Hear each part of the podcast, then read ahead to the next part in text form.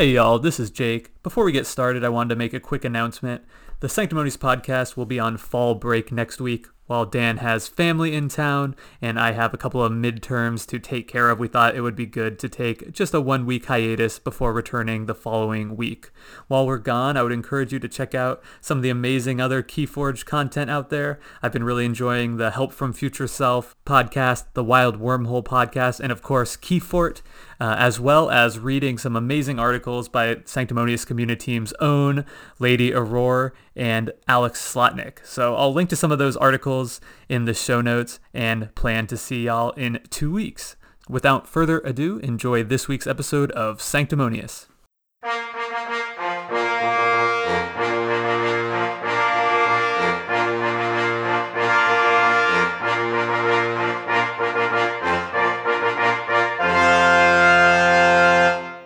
Greetings, Archons. Welcome to Sanctimonious, a KeyForge podcast where two zealous KeyForge players discuss various topics regarding combat within the Crucible.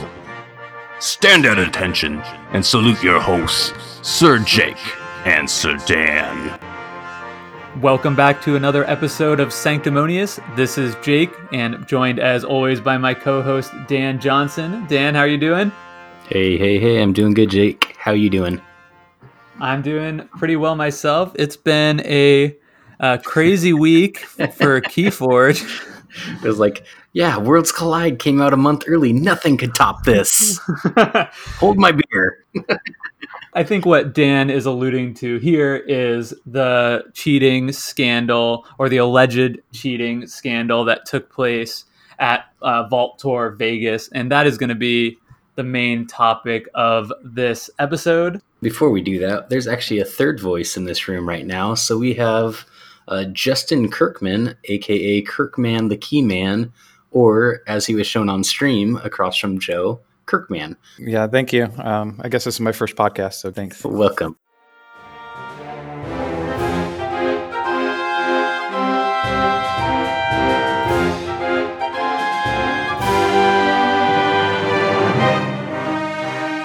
Hey y'all, this is Jake jumping in one more time. I realized in the edit that we didn't do a really great job of setting up the conversation, so we're about to just jump right in, but I wanted to make sure everyone is looped in before we get started. What we're talking about here is a top 8 matchup at the Vault Tour Vegas between Joe Huber, who goes on to win the tournament, and our special guest in this episode, Justin Kirkman. What Dan is about to explain is the moment in that match that created so much controversy and fallout in the KeyForge community. The other thing I wanted to say is, in this conversation, there are several allusions to other incidences of alleged cheating by Joe Huber. I want to be really clear that while these quote-unquote similar allegations sound bad in the context of what we saw on video, please understand that none of these are verified, and I certainly have no firsthand knowledge that any of these instances are cheating and cannot be explained as simple mistakes. With that caveat in mind, please enjoy this week's main topic. Okay. So essentially, if you haven't heard, which congrats, like that is a level of ignoring social media that I cannot attain to. We can all aspire to, though. Yeah. So at a point in the game, Joe reached the end of his deck. So he needed to reshuffle to redraw 5 cards, I believe, was the number of cards. Not that that's important, but the video shows that he flipped his discard. He was looking through his discard. And then he flipped the discard over without shuffling, without offering a cut or a shuffle to Justin, and then just proceeded to deal out his cards. So whether or not it was accidental, we're not going to pass any judgment on this cast, but it was something that was a bit unusual.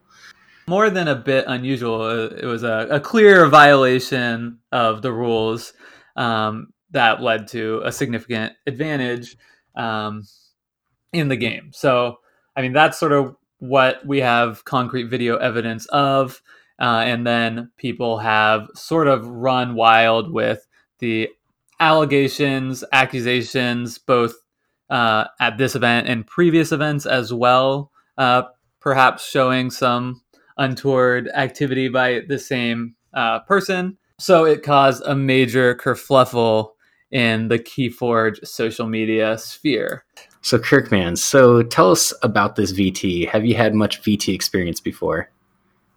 This was actually my first event for Vegas or Vault Tour, big event like this. I've done a lot of local stuff, but there hasn't been anything close by that I could drive. Like I have a 18-month-old daughter, so it's like kind of hard to get away, and I know you can kind of relate to that. So know that dad life.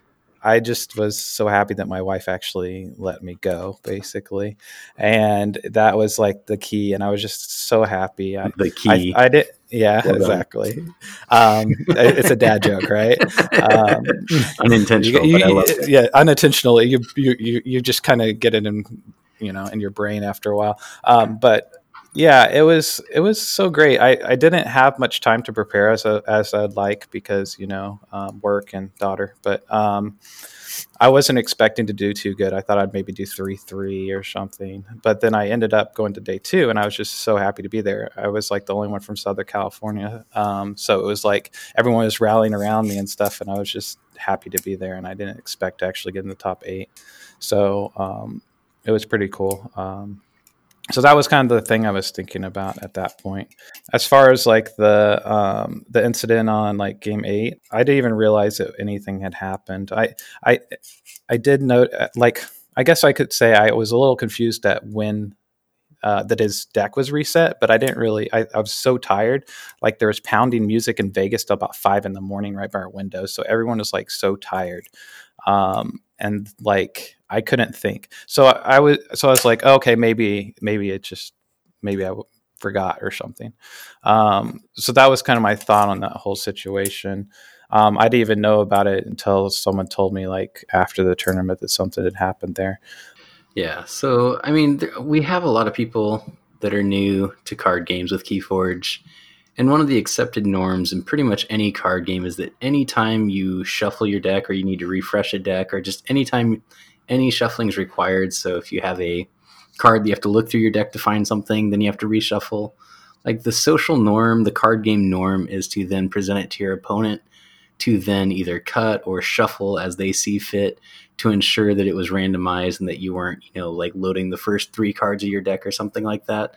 So, I mean, that's just kind of an accepted card game norm that's kind of across all card games that I've played. So, yeah, it was just kind of a weird situation that it was kind of missed at that time. Can I ask what you thought upon, like, reviewing the videos? Like, what was your reaction to that? It's the video's pretty, like... Not, it's kind of, it doesn't give you the full context because it's very blunt what he did. You know, you see it and you look at it and you're like, oh, that's blunt, you know, like, and I like to give the people the benefit of the doubt. I think since and then after that, he'll be looked under the microscope. So it's like, people are kind of like poking at that. Right. Generally at first I kind of give people the benefit of the doubt, but then it's like in that instance, it's like, people have to know that there's multiple mental checks along this process, right? It's like, oh, I look at the back of my cards. I'm looking through them. I'm flipping it over. I'm not announcing any of this. And then dealing out. And then I realize somewhere along the lines that you pick up the hand and it's the first hand you had in the game. I mean, there's lots of checks on there that makes it difficult to kind of understand. So it's very hard to be like, it's a mental mistake for a lot of people. And I understand that. So then you just kind of look at the history of the whole situation. And that's why people, I think, were kind of jumping on the other context of everything. So it makes it it's very hard to feel a certain way about it, you know, other than what you see. Sure. Yeah, and it was unfortunate. Joe has gone on to apologize. He's apologized, I think, across all the social media platforms, Reddit, Facebook. He's working on returning the prizes because he did go on to then win the event. So he took home the top prize, but I think he's working on returning those. And at this time, FFG, at the time of this recording, FFG has not ruled on it yet, but there have been some repercussions for his actions, as he's no longer a part of Team SAS, since they had to, unfortunately, release him from their team. If this is something that's interesting to you and you want to make sure you're getting the full, robust picture and everybody's side, Joe also went on to Fifth Planet Keyforge, our friend Jupiter's podcast, and kind of sat down with him and talked through his thought process and how it was possible that he did make an error, which is his claim. So I would recommend taking a listen to that. And then in full disclosure, Grant from Team SAS reached out to me to ask that I provide some questions for that interview, so it would come across as unbiased and not, biased in favor of Team SAS, I guess. So I think they were tough questions, and I think Joe seems to be grappling with them, and I'd recommend listening to that as well. So, I mean, the really unfortunate thing here is, it was caught by some people that were watching the stream, but unfortunately, there's no real good process for people watching a stream to notify a judge, and I think there were some attempts, but it didn't work out. So I know that Yeti Gaming, I think they've stated that they are going to try to work on a process to handle these things better in the future, because, the best possible outcome would have been to been able to catch it right there, shuffle the deck up. At the very least, maybe assign a game loss for something like that. But then that way you can just move forward, and you don't have that kind of, it just kind of clouds the end of that tournament, since that kind of happened earlier on. Well, one of the things I don't know if people mention as much, but he was deck checked during our second game. I think that was another thing, is because he's had a history of these things before, some people are kind of been watching him more and really particular in what he does. So I think someone thought he might have had marked cards or something too. So I feel like they might have just took that as a as he didn't mark his cards, so then maybe this other thing is not applicable. I don't know what they were thinking at the time, but that could be a possibility as well. But it is kind of weird that no one confronted me or anything at the tournament saying that he did that as well. Yeah. And no matter where you come down on it, the fact of the matter is that the action took away your ability to have a fair game, and it took, and then that potentially had a ripple effect throughout the whole tournament. So, that just sucks for everybody involved, for you, of course, most directly. But the other players there, the organizers who are doing their best to put on what otherwise seems to be a really fantastic, well-run event from all accounts. And then that sort of just puts cold water on everything. Yeah, Yeti Gaming was awesome. They gave us a lunch, which was perfect. They knew that it was going to be tired. I enjoyed everything. They were it was very well run event. Also, something that we I guess to prevent cheating and stuff in the future is people are always talking about say what you when you're drawing, say what you're doing, and some things like that. You can't really see that in the video, but most of the game we were doing that.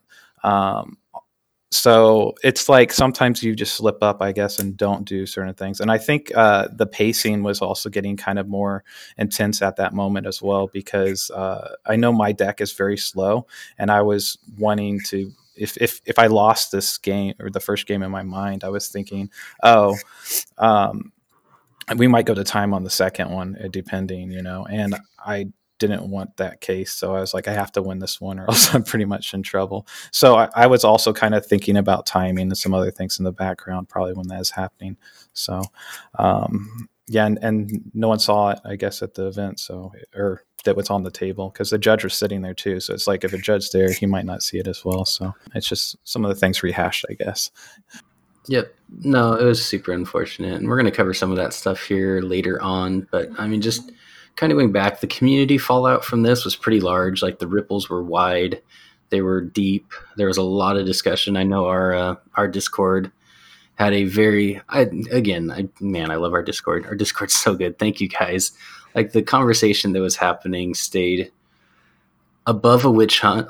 Nobody was we weren't pitchforking in there, but just kind of discussing how it happened. Not so much why it happened, but just how we can be more vigilant, just kind of just the different things. Like, unfortunately, this is something people were afraid of happening, like seeing some of these kind of cheats come into the game with the announcement of the Vault Warriors, with there being like a cash prize. Like, we were kind of hoping that the Vault Tours would be insulated from that a little bit, since they're not, I mean, they've been described as casual competitive. Like, it's okay for a new person to come play a Vault Tour.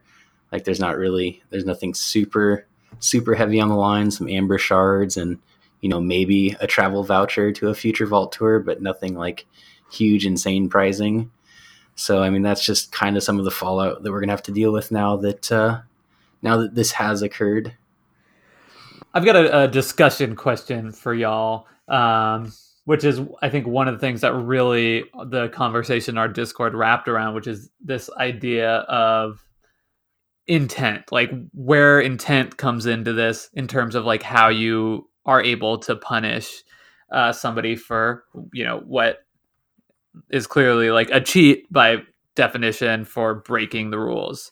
My thought on like intent is like some intent you can never really prove. It's, you can kind of guess, but the only person that's ever going to know intent is the person doing it. So it's not something you can really comment on. So you can't really, you know, use that as an argument. But also the same thing is, sometimes people do things without intent that causes stuff. It could be habitual. It could be like, you know, it could just be on accident. But I think the one is, if you start looking at patterns and people doing the same thing over and over and over, that's more of an issue. And it might not be that they're intending to do it, but it might be their normal behavior, and it just comes out at certain times. Or if you just have an impulse to win, you're not trying to intent to hurt the other person, but that might be your, you know, your goal is to win. So I'm so conflicted here. Not conflicted. I just don't want to be, I don't know, lots of words, nothing actually meaning anything. Pretty much you have to punish the act of disobeying the rules, whether it was intentional or not. There needs to be some kind of punishment that, whether it was intentional or not, will fit, you know, kind of the error and, you know, breaking of the rules. Because like in the rules, it states that you have to present your deck. I mean, you have to shuffle your deck, and then you have to present it to be cut or shuffled by your opponent. And both those steps were missed in this situation. So, I mean, that's two rules that are kind of card game norm rules that were broken. And there needs to probably be punishment to, you know, warn others about intentional or unintentionally, you know, not following rules.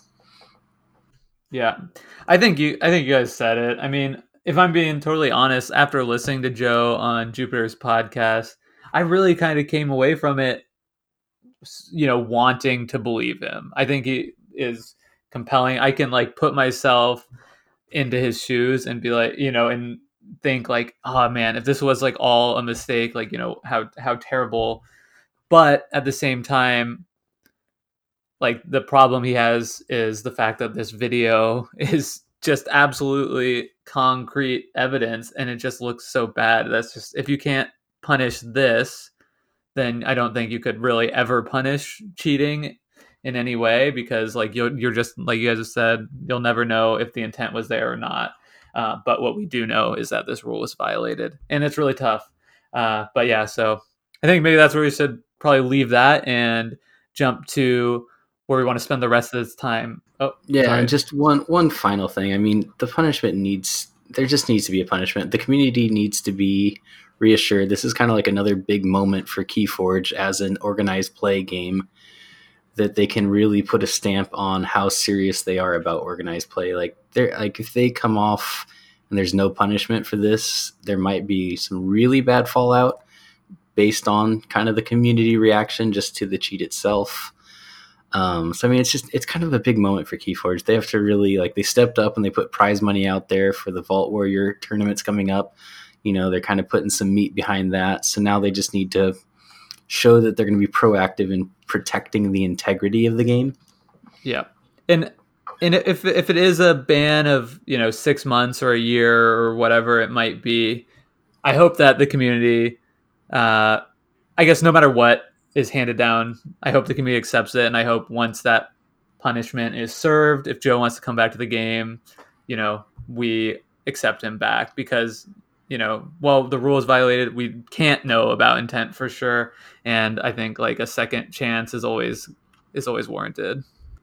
And one other thing to say, or just been on my mind, like I've already forgiven him for the event on me. The only thing is this, like you were talking about, it's a ripple effect on the community, and then it kind of adds more confliction to it because it's like now it's beyond me, right? And how many people did it affect? So if Joe, if you're listening, I just want you to know I forgive you for the thing. I don't like have any harsh feelings towards you. So I'm just letting you know that. So anyway, and my dad heart just melted a little bit. Fellow dads. I think that was a good discussion on a topic that at this point has really been talked about quite a lot. But I think what's really important here and what I want to spend the rest of the episode on is sort of discussing what this means for the game, how we move forward as a community, what we can take as lessons learned to, you know, make this game a better, more welcoming and friendlier place.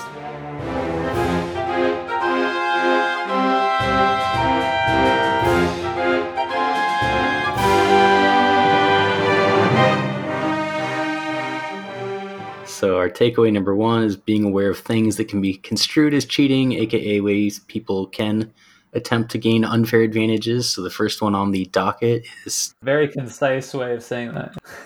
Thank you. Stacked shuffling. So a player can stack their deck by houses so that the houses are clumped together, or trying to put, you know, very impactful early game cards on top. People can do this by pile shuffling their cards into individual houses before the game to count them to ensure their deck is complete. But then when they shuffle them together, it just, you know, when they've already got 12, 12, 12, they're just going to stay nice and clumped.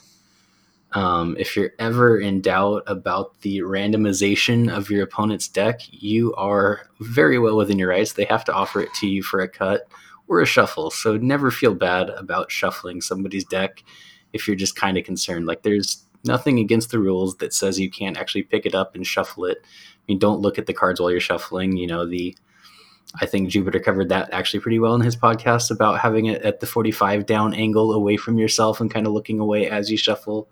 So there's no like ill intent or you trying to peek at any cards or where they might be in the deck. Yep. I think you nailed it. Did you want to cover the last part, or do you want to make me do the entire part? I'll do the entire thing, whatever. So when it comes to other people, so this actually came up in the Discord and kind of caused a round and round a little bit. But when it comes to shuffling other people's decks, the smash shuffle, so the part where you take half the deck, and then just kind of smash them together, that is like the preferred way for probably 98% of people to have you shuffle their decks. There were some people making statements about riffle shuffling other people's decks, and yeah, it's just not cool. Like, riffle shuffling decks, like you're bending cards. Some of the KeyForge cards that come out of maybe a factory out of China aren't the best card stock. And so if you start riffle shuffling, even with them in sleeves, they could get a bend. If you ever feel the need to riffle shuffle, please just clear it with your opponent ahead of time. Like, that's just one of those things that seemed to be a real sticking point in our Discord. Yeah, just always be thoughtful to how you're handling somebody else's deck. Like, that's their deck. And, you know, this game's a unique card game, so if a card does get bent or just something like that, it's kind of rough. That deck is harder to use in the future. I know on the Discord, people are talking about making a habit to kind of shuffle people's deck is a good way of doing it. So it's not like you're targeting specific people or whatever. Also, I've noticed some people talk about when other people are cheating, they'll like tap their own deck, so it'll make you feel like you're not doing it. You're not going to shuffle their deck too, but in those instances, just keep doing your same pattern. So, oh yeah, you mean like they'll tap your deck, like, oh, I don't need to cut because I trust you. Yeah, and then you feel like, oh, I have to do the same thing, or they just cut it normally, but you still just shuffle it. I mean, especially in like the Vault Tour on day two, just and those cards are clumped more than likely if it's one of their first games. So just shuffle them up. Yeah, you nailed it. I don't have anything else to add. Let's go on to the next one, which is amber being stolen and not being removed. So I think what we're trying to get at here is there can be a little bit of a place where errors could happen or potentially cheats. Although, of course, in none of these cases we're saying it's always the case that your opponent's trying to cheat you. In probably the vast majority of cases, this would be a legitimate error. But when we have our own, everybody has their own unique amber pool at this point, like different tokens or whatever. It's rare that you'd be sharing amber with your opponent, except for maybe in a Vault Tour final situation. When you go to steal, instead of taking one from theirs to yours, they're supposed to remove one and you're supposed to add one to yours, to your Archon card. So I think what to watch out for is that your opponent might say something like, okay, I lose one, you gain one, but not actually remove an amber from their card. Yeah. So, I mean, ways to kind of get around this. I mean, if you're on your turn, you're about to start your turn and you know you're going to play a few steal cards. Like, if you just ask your opponent, hey, what's your amber count right now? Then you play your turn and just ensure at the end of the turn that the amber count that they have at the end of the turn after your steal cards makes sense. I mean, that's the easiest way. I mean, there's not really... Most of the time, too, the amber that people use are pretty easy to tell. I know I don't particularly like the crystal chunk ones because they're really hard to tell from across the table how many they have. And so, like, when people use those, I'm usually very adamant about asking. That'd be like the chunky crystal ones because they kind of, they're all odd shaped and can all kind of get smashed together and it's hard to tell. Yeah, but it kind of doesn't matter. I mean, if you watch like the Vault Tour finals, there are like times when there's just like a literal pile of amber on somebody's card, you know, right. And it's like, it doesn't matter what you've got. Like, that's going to be a point where errors could most definitely happen when you're talking about like 13, 14 amber piled on your card. So I think just be careful, especially when numbers get bigger. You know, it's pretty easy to remember if somebody has one amber and you steal it and it's still sitting there. But if they have 13 and they're supposed to end the turn with, you know, 12, like, you know, maybe just do an extra little count to make sure everything's squared away. No, I mean, ultimately, it's open communication. Like, the open communication is going to be the biggest part to preventing that, just to make sure everybody's on the same page. And I kind of hope in the future. I mean, I love everybody's unique tokens, but man, we might need to come up with something in the future. Rules of tournament play that requires people to, you know, use a shared pool, because I think that would probably actually help quite a bit in a lot of these situations. Whoever goes first provides the tokens for the game or something. Just that, I mean, I don't know if it's necessary, but it's almost feeling more and more necessary. They did mention that actually at the Vault Tour, that they're going to start doing that on day 2s, and then also on live stream you have to use their tokens. So it's kind of interesting. Well, there you go. So yeah, start doing it at your local game stores and just getting used to it, and that way you're ready for those day 2, you know, Vault Tour sessions when you get there. All right, and the third one that we've kind of got highlighted to talk about today is cards not being played properly. This one's a little bit harder to pinpoint. It requires a pretty good card knowledge base on your part. And this is another one that can, you know, it can be unintentional. Me and Jake both have shared recent experiences. Well, I guess I didn't share mine, but in my recent LGS, my opponent played a Help from Future Self when he was about halfway through his deck. And as he started to shuffle up his cards, I noticed Help from Future Self wasn't in his discard. And so I just pointed out, like, hey, Help from Future Self is stay in your discard. And he's like, oh, yeah, right. And he found it and pulled it out. I'm like, I don't think he was trying to cheat. I think it's just like one of those things.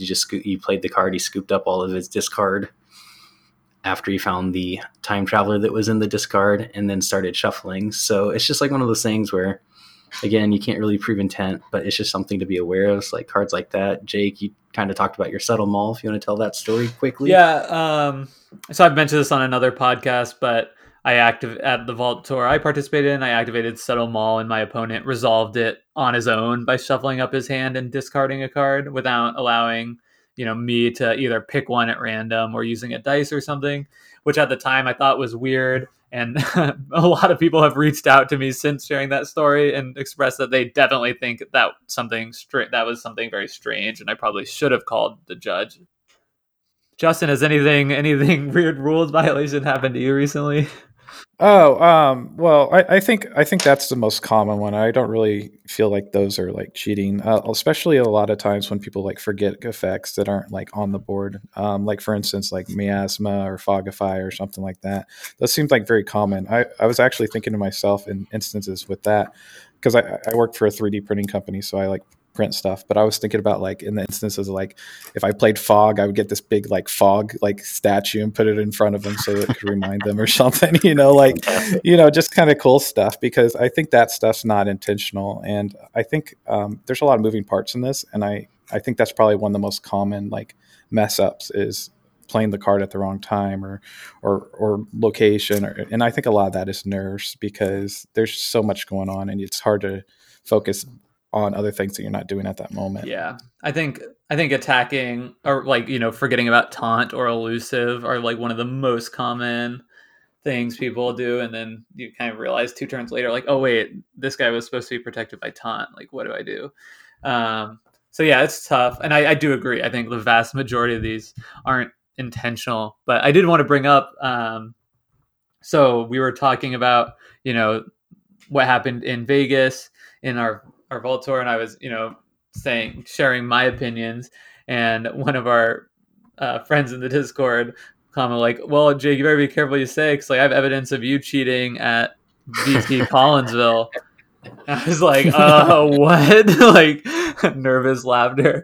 And sure enough, she had a photo of me.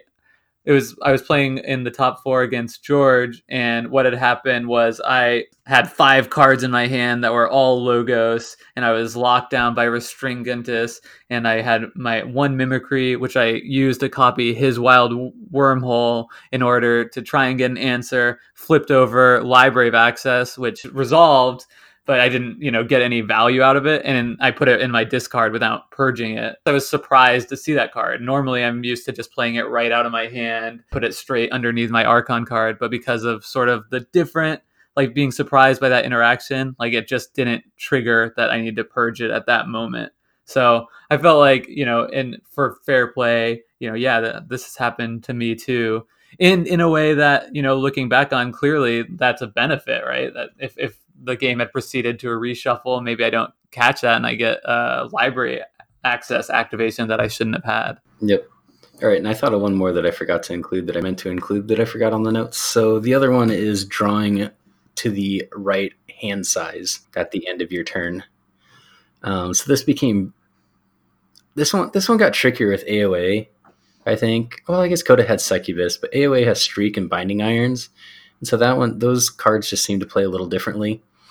So I know at the Vault Tour, they recommend you put your hand down, you draw out the number of cards, announce how many cards that you have before you pick your hand up. But I know that Blake from Help from Future Self, I talked on his podcast here recently about his experience, and he had an opponent that 2 turns in a row drew too many cards with a streak in play. And so Blake pretty much got a game win because he got to see the guy's hand 2 turns in a row and pick the most impactful card out of his hand and shuffle it back into his deck.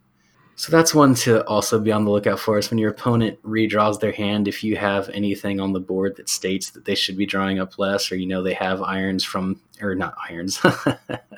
chains from maybe playing like a Gateway or a Coward's End or something like that. Just be aware that they should be drawing less cards, and, you know, feel free to ask them like, hey, how many cards did you draw up to? The good thing about that is there's rules on what happens when they do that now. And it seems very punishing. So you do it once, hopefully you remember to not do it again. Blake was like, he was just like, I couldn't believe it. He did it again the next turn. He's like, the guy was playing a quad routine job deck, and Blake was able to throw a routine job back into his deck twice. So we should probably say exactly how that rule works in case you aren't familiar. If you're caught in a Vault Tour drawing too many cards, a judge is called. The judge will have the person that drew too many cards reveal their hand to your opponent. Your opponent gets to look through your hand and then pick a card. Or if you should be at 4 cards and you have 6 cards, they'll get to pick 2 cards and have them both shuffled back into your deck. So you're back down to 4 cards. So I mean, now your opponent has gotten to pick 2 cards out of your hand, know exactly the 4 cards that you have in hand, and has a super big advantage. So yeah, be aware when you're drawing cards. Draw to the correct number, or draw them face down and don't look at them. That way, if it is in question, you can just put the last 2 cards drawn back on top of the deck in the right order. I think that is what they're trying to eliminate with that draw technique. Blake told me about that too, and I played the same guy, and he was doing it against me too. But I was actually nice because he'd only been playing for a month, so he had like this awesome awesome decks, but it was kind of new to it. So, but if he kept doing it, I probably would have done a little bit more strict on it, because it's like, this is a Vault Tour, right. So sorry. Yeah. Especially when you have a quad routine job deck. But he actually had two of them, by the way, and like that's even crazy. A better deck. He had two of those, and he had an even better deck as a third. So I banned both. I banned the other deck, so I had to play against four routine job decks. It's kind of insane. Yeah, and I think Blake faced him at I think it was 3-1 or something. So it wasn't like early tables. It was kind of up in the higher ranks, and when you start to get up to those higher ranks, you're both scrapping for that day two. Yeah, but that's probably enough about ways that Let's move on. So that I think that's where a lot of this conversation has gone. Like, okay, so cheating is going to happen. How do we, protect ourselves? Like, we need to watch all our opponents like hawks and be extra vigilant now because we know this is happening. With the Vault Warriors stuff happening, is bringing out all the cheaters, blah, blah, blah. And I really personally think, of course it makes sense to, watch your opponent, but at the same time, I think that's a very unhealthy mentality if that's where we stop. So in this next thing, I think it's important to talk about ways that we as a community can be proactive to prevent our hobby from becoming like other competitive card games, in the sense that, there's just an expectation that, people are going to cheat, and we have to, just prepare for that reality, because I think that's not necessarily the case.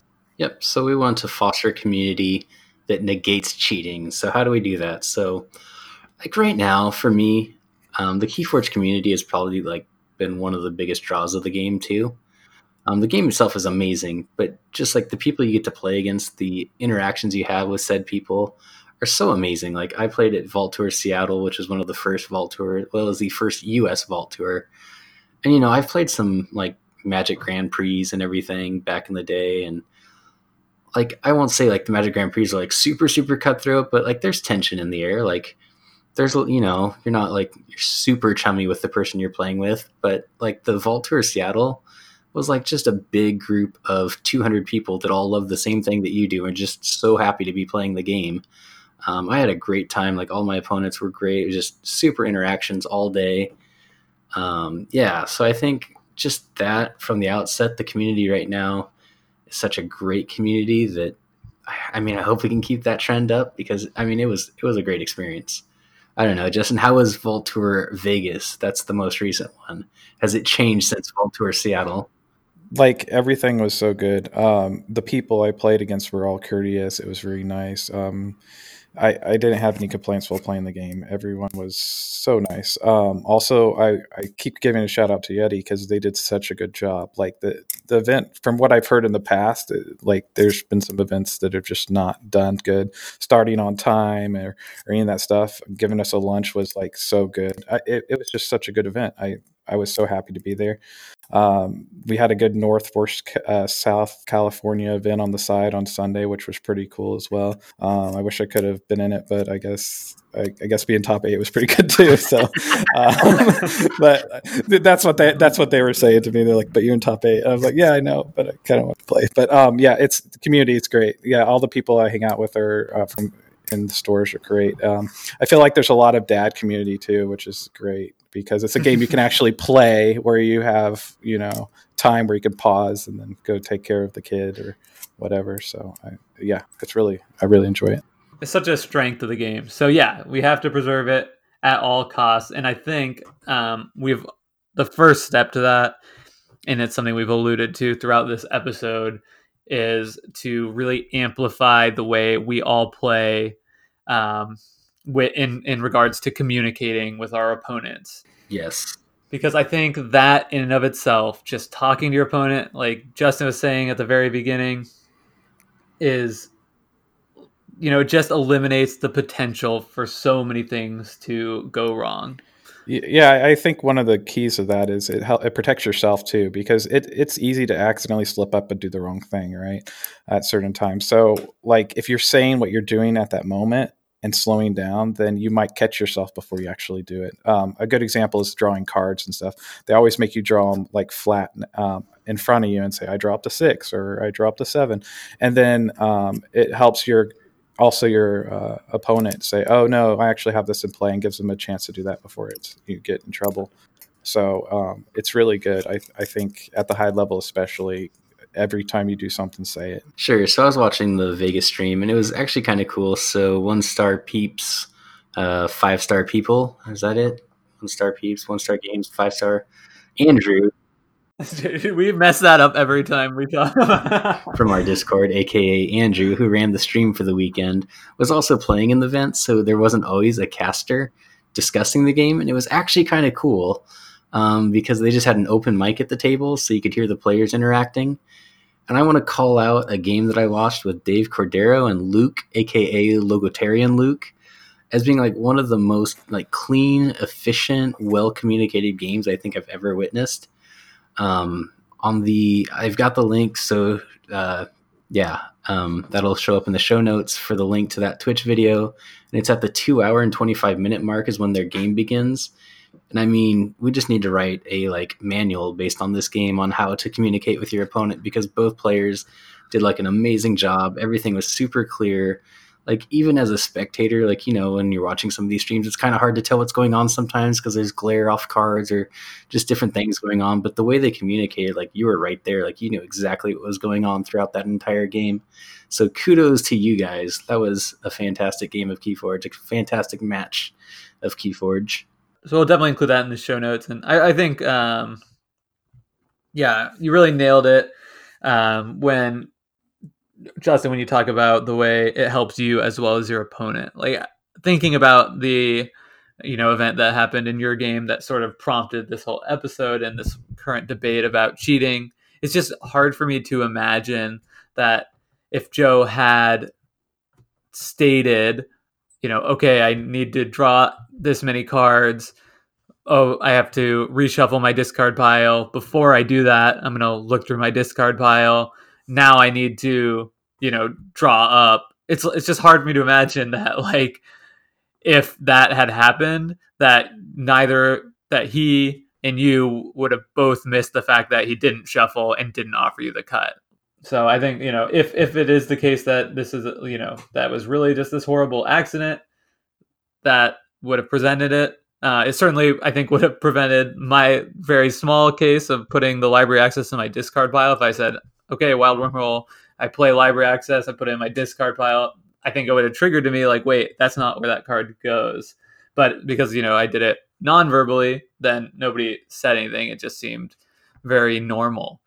And so I think not only does it help you, but also like the final piece of that is if we have this culture where everybody's doing that, if somebody does go into the game and is actually trying to cheat, which I would, you know, contend is very rare. I don't think many people are doing that, and I don't think many people will be doing that in the future. But if they were, it'd be a lot harder to get away with it if the expectation is that you're talking through everything that you're doing.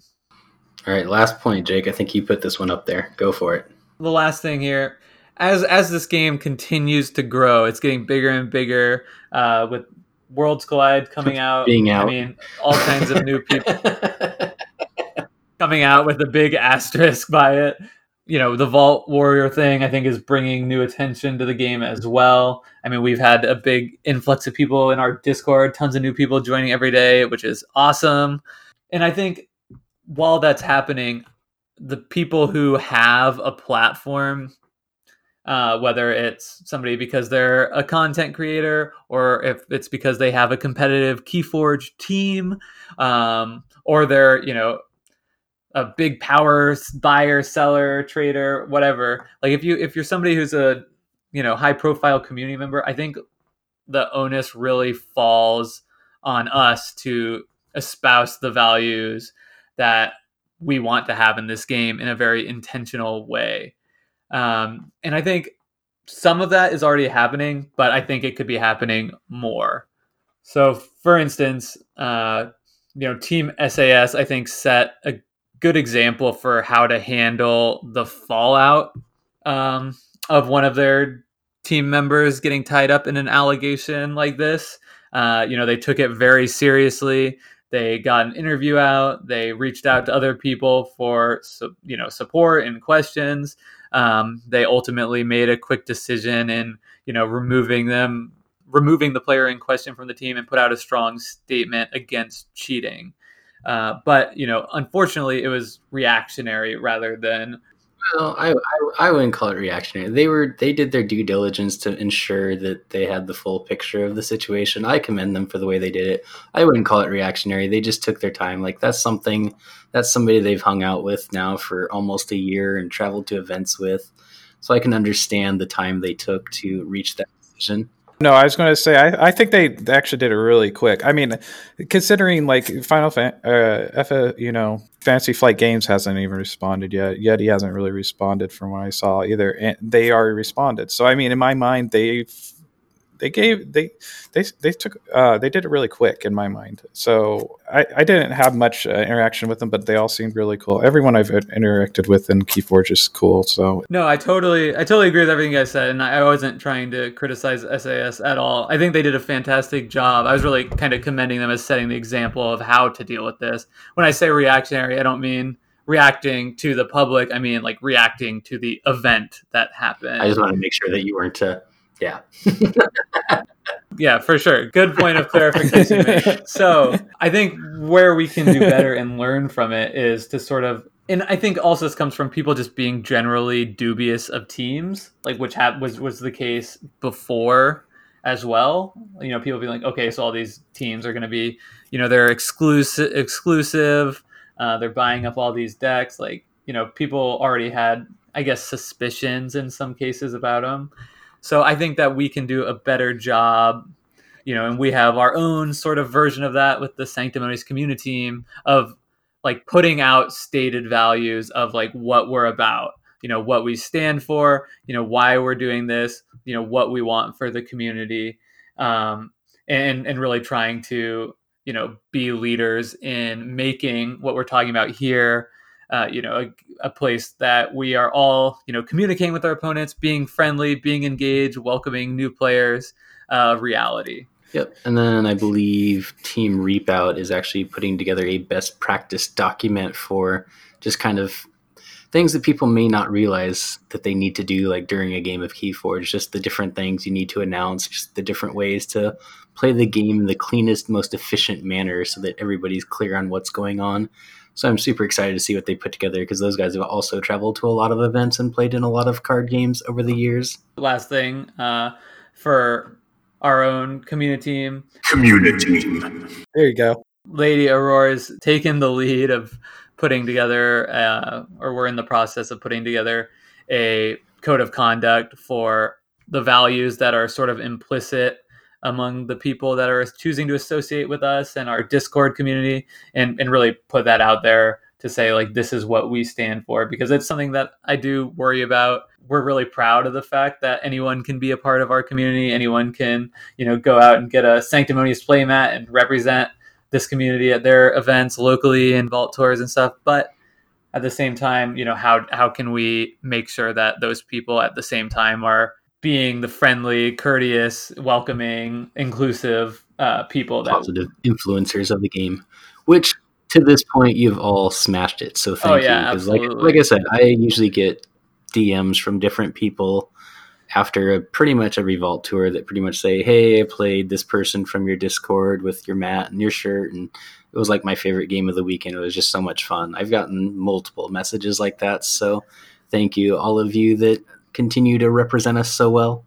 All right, so I think that brings us to the end of our outline here. Let's open the floor to any sort of final thoughts about all of this before we sign off. I was just hoping to hear some more voices from Dan. Be patient, Archon. Special effects. I've been listening to you guys for a while. It's always so casual, and it's so much fun to listen to you guys. So, thank you, Archon. Yeah, thanks so much for joining us. All right, yeah. So in conclusion, like we nailed it. We tried to beat you over the head with it this episode. Open communication is the key to a good, clean game of KeyForge. Not only does it allow your opponent to kind of understand what you're doing on your turn, if they reciprocate. Like, the more communication you put out towards your opponent, the more they're going to feel the need to reciprocate that level of communication most of the time. And that's just going to make life way easier, because this game is super complex. It's getting even more complex as Worlds Collide comes in and introduces some more mechanics and new ways to interact and just make the board a muddled mess of brain melting complexity that I can't wait to dive into. So yeah, open communication, just open, communicate openly, talking. And I think for me, my final thought is, I think it's worrisome that so many people have sort of taken this away as like, yes, this is like, it just shows that cheating is systemic and it's a huge problem in KeyForge. I think that's absolutely not the case. I think if we choose to have this mentality that everyone's cheating and we need to go into events watching our opponents like hawks and, you know, making sure they're not trying to pull one over on us, that's actually creates the type of environment where cheating is more pervasive, because I think people might say to themselves, well, everyone's cheating, so maybe I should go ahead and sneakily, you know, draw one card, or not tell my opponent I accidentally drew one card because maybe they cheated anyway. Where if instead we take the approach of going into games thinking that our opponents are just there to have fun like we are, which is almost definitely the case, and just communicating with them, having a good time, being welcoming, making sure that everybody's looped in on what's happening and nobody's confused. I think we all just have a better time, and we get the benefit effect of it creates an environment where you're less incentivized to cheat, and it's harder to do it because, you know, there's that expectation that communication is going to be, you know, throughout the game. Paramount. All right, Justin, where can people find you in the social media worlds, or anything you want to shout out at this time? Just shout out to all the people in Southern California. I think we might be starting a team soon. I'll let you guys know. But ooh, exclusive. Yeah. Exclusive scoop. No, I'm just kidding. But anyway, yeah, only place I basically right now is like on your Discord channel. It's basically where I've been. Sanctimonious exclusive. Other than that, yeah, basically. And then our local, the key players, I'm on their thing as well. But so yeah, that's where you can find me. Sorry, it took a little long. You can find me, I'm Dan is someone on Twitter and Twitch. Like I said, my Twitch channel has been forlorn with the arrival of the new prince, but maybe someday we'll get back to it again. Other quick announcements, the t-shirt design contest is ongoing. We've had some people reach out. I've sent out some logos. So if you want to be a part of that, please hit me up for the logos. We've had one submission so far. Please don't let it be the only submission. We love you, Alex, but you're not a designer. So that's going on. The Sanctimonious League is 11 days from wrapping up. So if you're in the league, get your games in. You've got 11 days from the time of this recording. And you'll probably have less than that at the release of this episode. Jake, where can they find you? You can find me on Twitter at Jake Fried. That's JakeFryd. And that's it for me. So, Justin, thanks again for joining us. And this has been another episode of Sanctimonious, a KeyForge podcast. Archons of the Crucible. As you make your way through your epic quests within the Crucible, battle in such a way as to be above redress. May all your claims be honorable, and may you charge into battle with a clear mind. May your actions and integrity be an inspiration to all, as you forge those keys.